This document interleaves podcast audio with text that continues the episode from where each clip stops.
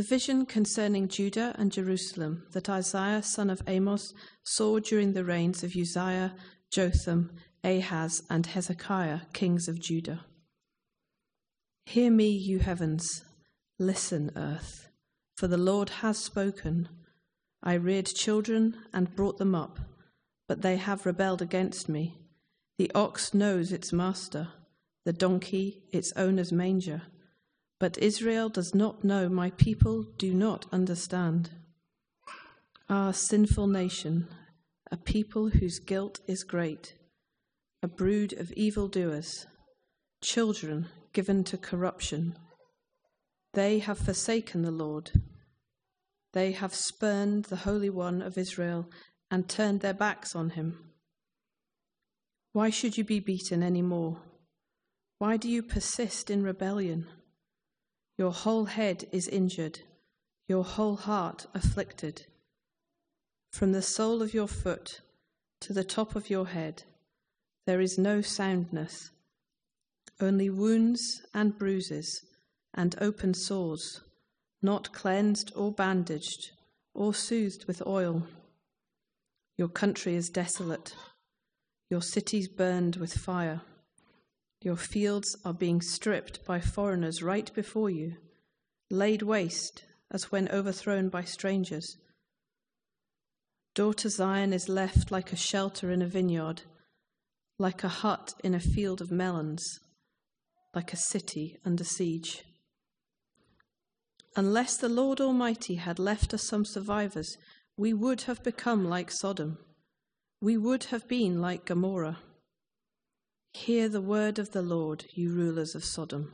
Listen to the instruction of our God, you people of Gomorrah. The multitude of your sacrifices, what are they to me? says the Lord. I have more than enough of burnt offerings, of rams and the, fattened, the fat of fattened animals.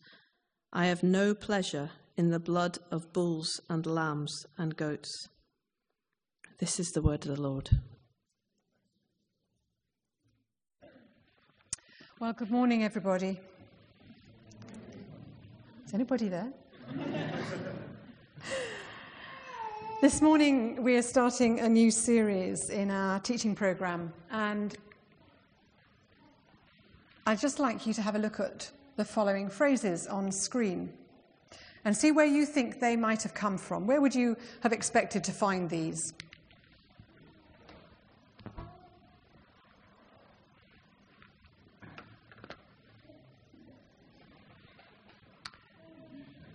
Newspapers, newspaper headlines, yeah. Or possibly you'd have heard them on the radio, on TV reports, or on television. All of them, I think we could have found in our newspapers or on our news reports this week. City under siege, crops devastated by conflict, countryside laid waste, orphans abandoned in poverty, widows have to fend for themselves, and of course that culture of corruption which has been so much in the news recently in relation to the beloved or the beautiful game.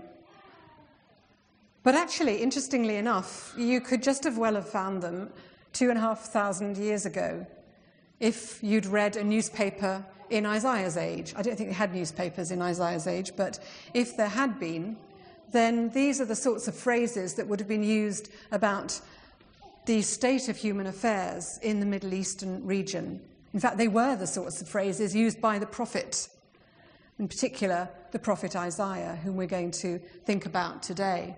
This is a modern um, uh, icon of Isaiah. Um, we don't know that he actually looked like that, but it's uh, an illustration of someone who is typically conceived of as a messenger from God. And he holds in his hand a script or a manuscript parchment. And on it, if you could see the words that were written, are the phrases from the opening verses of Isaiah. And if you have your Bibles with you, you might just like to have Isaiah chapter 1 open in front of you on page 651. And in verse 2, we read, Hear me, you heavens, listen, earth. And that's exactly what's written on that manuscript in Isaiah's hand. Hear, O heavens, and give ear, O earth. So, as we think about Isaiah, let's just start with a quiet moment of prayer and ask God to open our ears and our eyes. Heavenly Father, we give you thanks that we have the Old Testament as well as the New to speak to us of you and of all that you intend for your relationship with your people. And we pray this morning that as we listen to and read and consider the words of the book of Isaiah, so we will hear what you want us to hear. And that we will allow your words to take root in our hearts and to bear fruit in our lives. For we ask it in Jesus' name. Amen. So, clearly, as we begin a series of reflections in the book of the Old Testament prophet Isaiah over the next few weeks in our Sunday morning worship, it's perfectly reasonable to ask ourselves whether a book that was written over two millennia ago has much to say to us in the 21st century. But hopefully, looking at the headlines, which are actually drawn from the text in the first chapter of Isaiah, it's not difficult to see that some of these spiritual and social ills that we're so familiar with today in our society were just as real and present in Isaiah's time war, oppression, injustice, materialism, greed, selfishness. These are all problems in every age. And God's Holy Spirit can speak prophetically into every age through the messengers that he has appointed, like Isaiah and the other Old Testament prophets. And what I'd like us to do in this opening reflection in our series is to set the scene for what will follow over the coming weeks as we look at various passages from the book of Isaiah. I'd like us to get some sort of overview of the message and themes that Isaiah wanted to communicate into his time and place. And I'd like us to think about how his words can still speak to us in our time and place today, challenging us to grow in our faith and to become more committed followers of God. Well, if we wanted to think about why study Isaiah, then clearly there is the relevance factor that we could point to. But more importantly than that, perhaps, a central theme of Isaiah is the character of God. And as we read Isaiah, we have a chance to learn more about what God is like. We heard in setting the scene something about what God is like and what God intends for us. One of the things he's very good at is clearing up a mess, putting things straight again. All scripture has the potential to open our eyes to God and to draw us closer to Him if we will just allow God's Spirit to guide and inspire us. And prophets like Isaiah were essentially men and women whom God chose to bring close to Himself, giving them a vision and a message which they could then proclaim on God's behalf so that others too could be brought closer to God. And if Isaiah is the first prophet you've ever come across, then can I just encourage you to go to the most important page in any Bible, which you will find right at the beginning. It's called the contents page. Um, actually, it's not very easy to find in this book. Anybody found it yet? Contents page.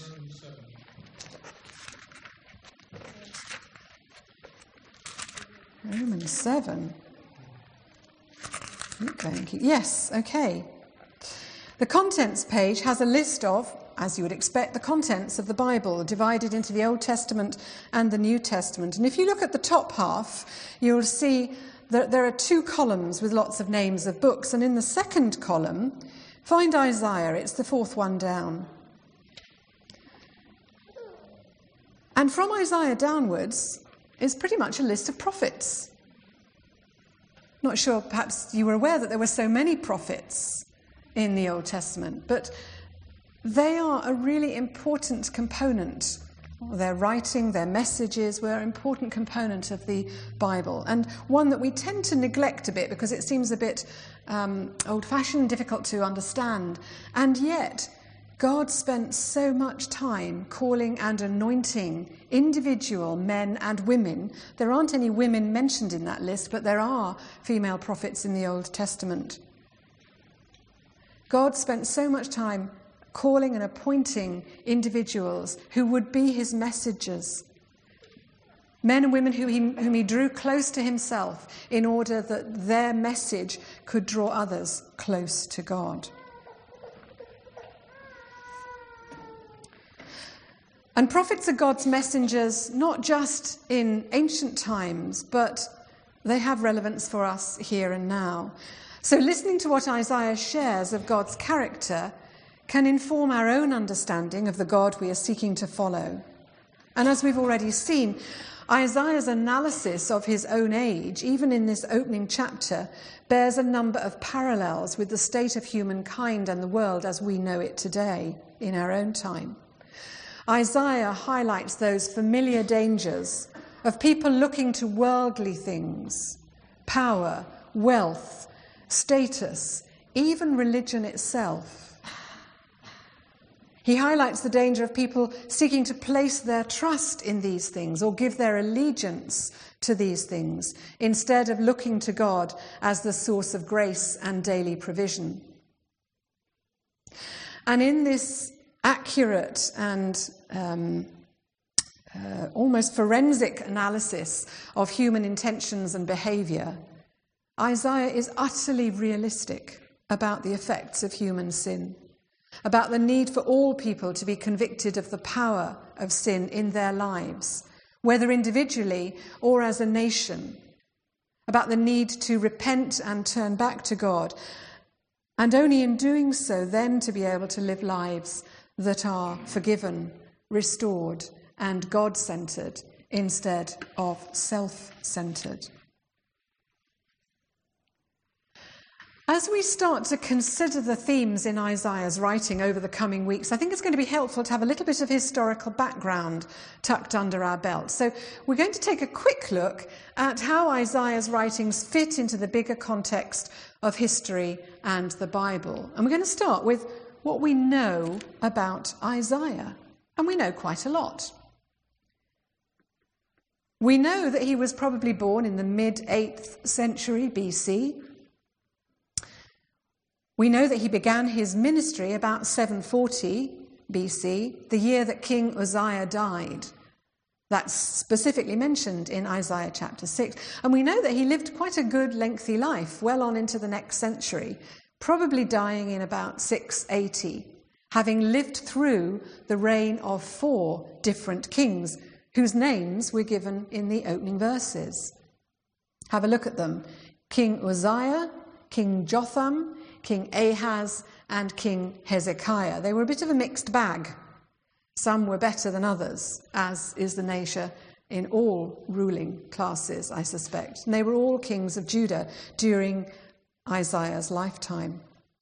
We know that Isaiah probably spent most of his time in Jerusalem, in the city of Jerusalem. He was married and he had at least two sons, because they get mentioned at one point in the book of Isaiah.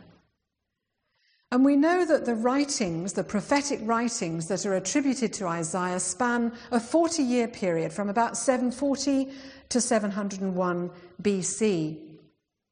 And those writings relate to a period of time for which we have historical evidence in other books of the Bible.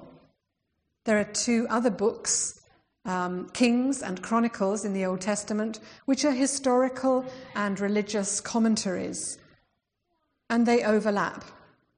So we learn about some of the kings in the books of Kings, not surprisingly, and Chronicles, the kings that Isaiah lived under. We don't tend to think about prophets nowadays, but in his prophetic role, we could sort of think about Isaiah as a historian or social commentator, a man who lived and wrote during a period of political and social turmoil in the life of God's people and of the wider region. We know that he served as a royal advisor or a counselor, so his prophetic messages were probably heard by those who could respond and do something about them. And he does indeed deliver some probing messages on the current state of society and religion in the nation. So, in some senses, he's a sort of theologian and a visionary who looks forward to a day when there will be a perfect state ruled by a perfect king.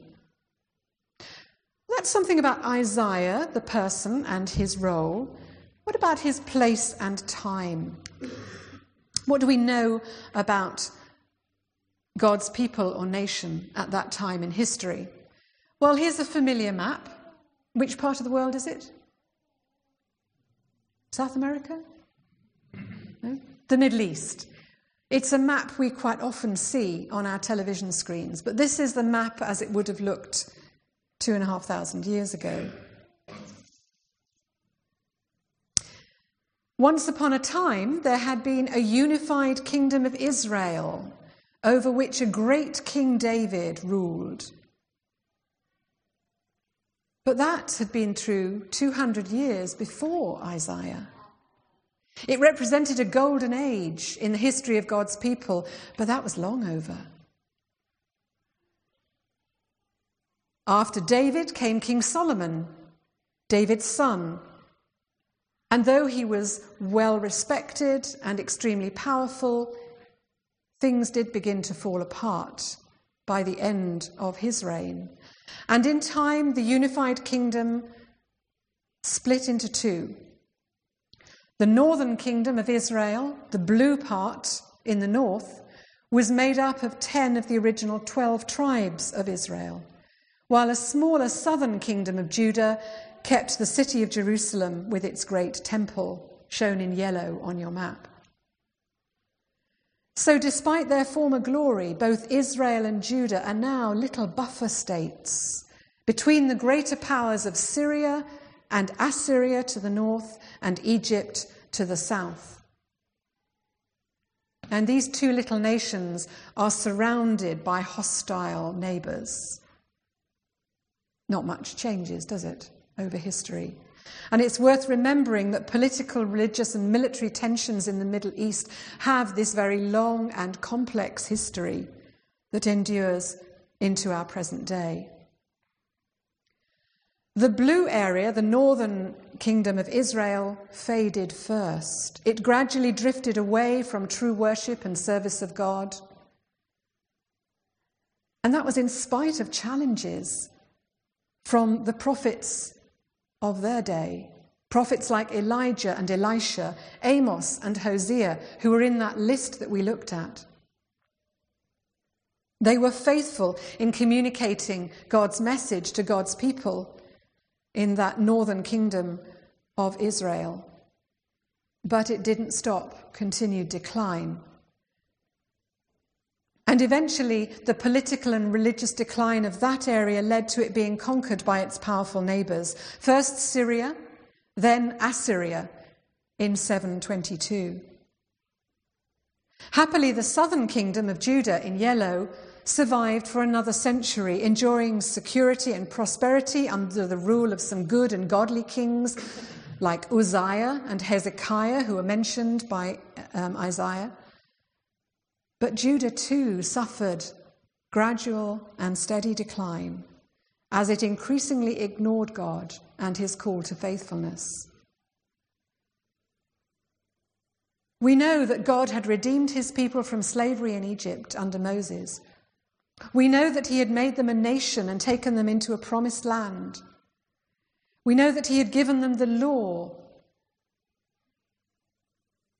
But we also know that in spite of committing themselves in response to a life of obedience to God, they constantly reneged on their calling and their promises. And that has consequences, as the prophets continue to remind us. So, as we read and listen to Isaiah's words throughout this series, we'll be seeing and hearing a man who was called and appointed by God to challenge the inhabitants of that southern kingdom of Judah in the face of their disobedience and their rebellion. His task was to warn them of the consequences of their actions if they continued to reject God's standards and failed to live up to his expectations. But what were the criticisms or charges or accusations levelled against Judah? What were the specific accusations of sinfulness and disobedience and rebellion that Isaiah brings against the people? Chapter 1 gives us some clear indications, and we might think about Judah's sinfulness as falling into three key areas. Firstly, their worship is shallow and superficial. Secondly, their greed and corruption are undermining society and its well being. And thirdly, they are failing to protect the poor and the vulnerable, often characterized as widows and orphans. So, what Isaiah is challenging is this huge credibility gap between the worship that people are offering and the lives they actually live. In verses 11 to 17 of chapter 1, Isaiah speaks of how God is utterly sick of the animal sacrifices offered in the temple. He's fed up with the special religious feasts and festivals that are organized. He's tired of the showy and lengthy prayers that are offered. All these religious practices, however glossy, however frequent they are, are nothing in God's eyes if they are not backed up by a life of compassion and righteousness. It's the sincerity of the worshipper rather than the number of religious activities that's important. And the problem is that behind all this religious fervour lie entrenched attitudes of selfishness and a lack of compassion for others. Justice is neglected, righteousness is ignored, those with positions of power and authority abuse it, and bribery and corruption are rife throughout society. And as a consequence, the weak and the vulnerable in society are taken advantage of instead of being protected and provided for.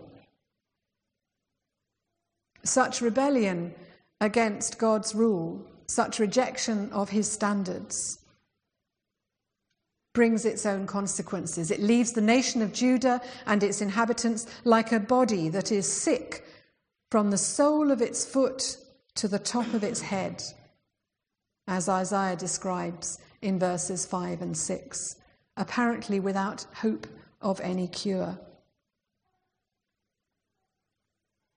But it's not just the people who are sick, the land too is sick.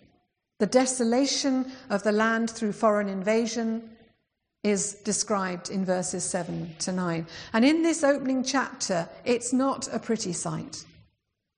We see how Isaiah, Isaiah catalogues the reasons for God's displeasure and anger against the rebellious nation he has so lovingly nurtured as his own chosen people. And that little note at the bottom is a reminder that because prophetic writings in the Bible speak into every time, we have to ask ourselves that question Are we guilty of any of these charges?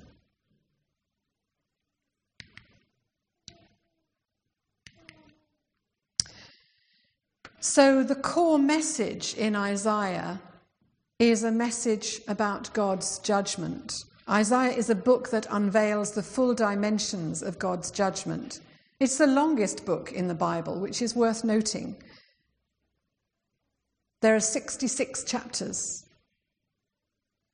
And the first 39 of these chapters are sometimes referred to as part one, the book of judgment. That's how important it is. It makes uncomfortable reading for us because we know that we too, in our age, can be accused of similar failures in our own time. How often, as individuals and as a society, do we fail to worship God in spirit and in truth? How often do we give in to the temptation of using our power and status for selfish ends? How often do we fail to care for the weak and vulnerable in our society in the way that God intended? Whether we're talking individually, whether we're talking as a church fellowship, whether we're talking as a community, whether we're talking as a nation. It's a serious, serious thing, judgment. And that's why so much of Isaiah and so much of the other prophets focuses on this.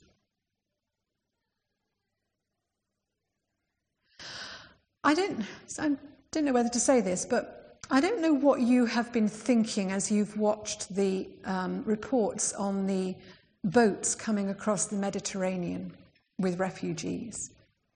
But as I've watched them, I've been aware in my own mind and heart of quite a mixed reaction.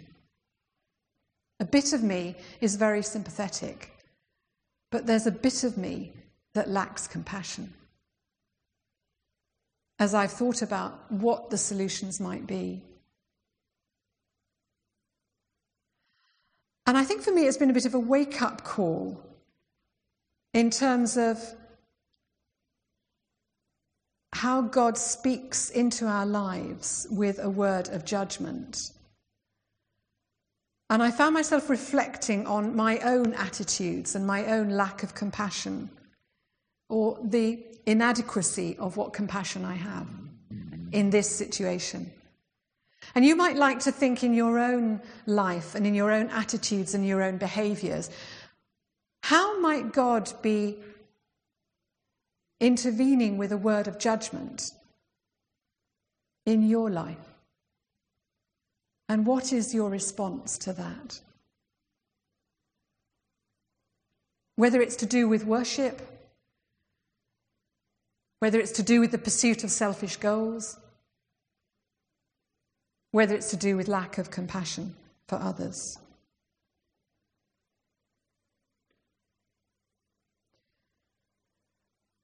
And if you have a sense that that is what God is speaking into your life at the moment through His Spirit, then don't ignore it. Take note of it.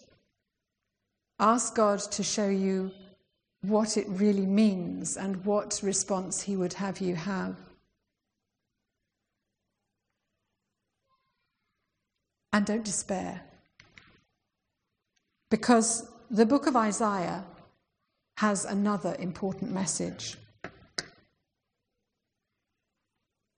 Isaiah doesn't leave us with the first 39 chapters, the book of judgment. As we move into chapters 40 to 66, or part two, we begin to hear a message of redemption and restoration. And chapters 40 to 66 are sometimes referred to as the book of comfort. There is another message alongside the message of judgment sits a message of salvation. And even in chapter 1, we get a hint of the possibility of redemption and restoration. And that was illustrated for us before the children left us this morning. In verses 18 and 19, we read, Come now, let us reason together, says the Lord. Though your sins are like scarlet, they shall be as white as snow. Though they are red as crimson, they shall be like wool.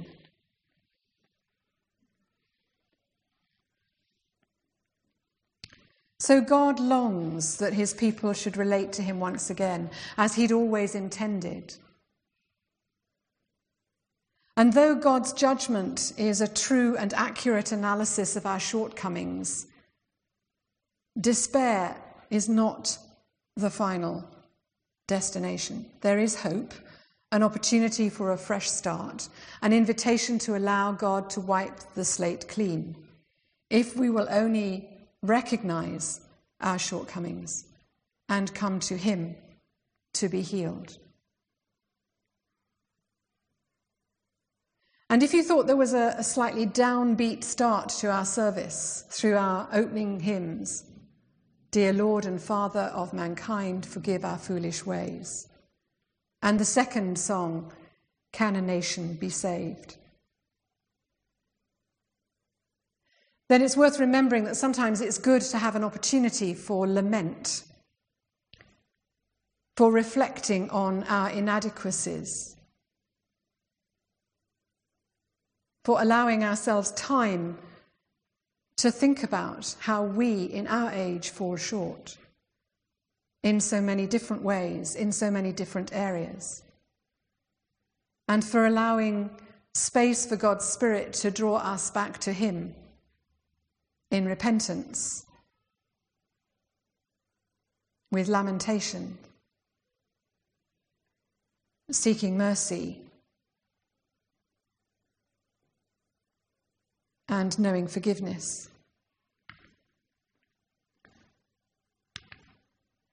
So, as we work our way through our series on Isaiah over the coming weeks, we're going to see how a number of opposing and complementary themes emerge and weave together. There's the theme of God as judge, but also the theme of God as Saviour.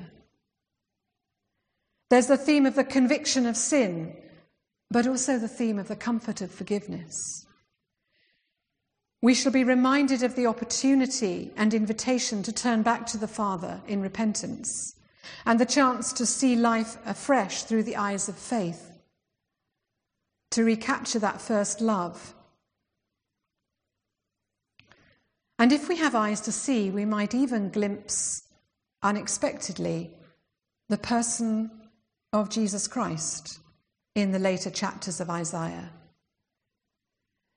Because the ultimate reconciliation between human beings and God is only made possible in and through the death of Jesus Christ on the cross. The Messiah, the suffering servant, Jesus, the Son of God, who gave his life that scarlet may be turned white as snow, that crimson might be washed away And we have a visible symbol of that today in our communion service, as we shall see.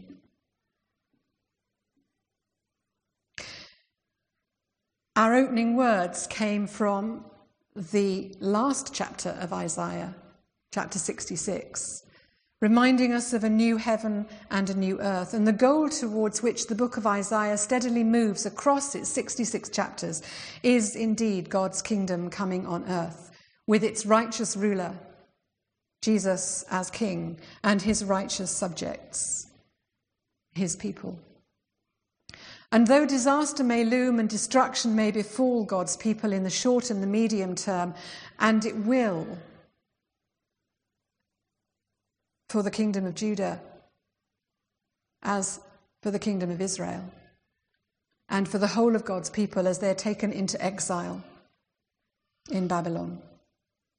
Even though that is their destiny for the short and the medium term, Isaiah is enthusiastic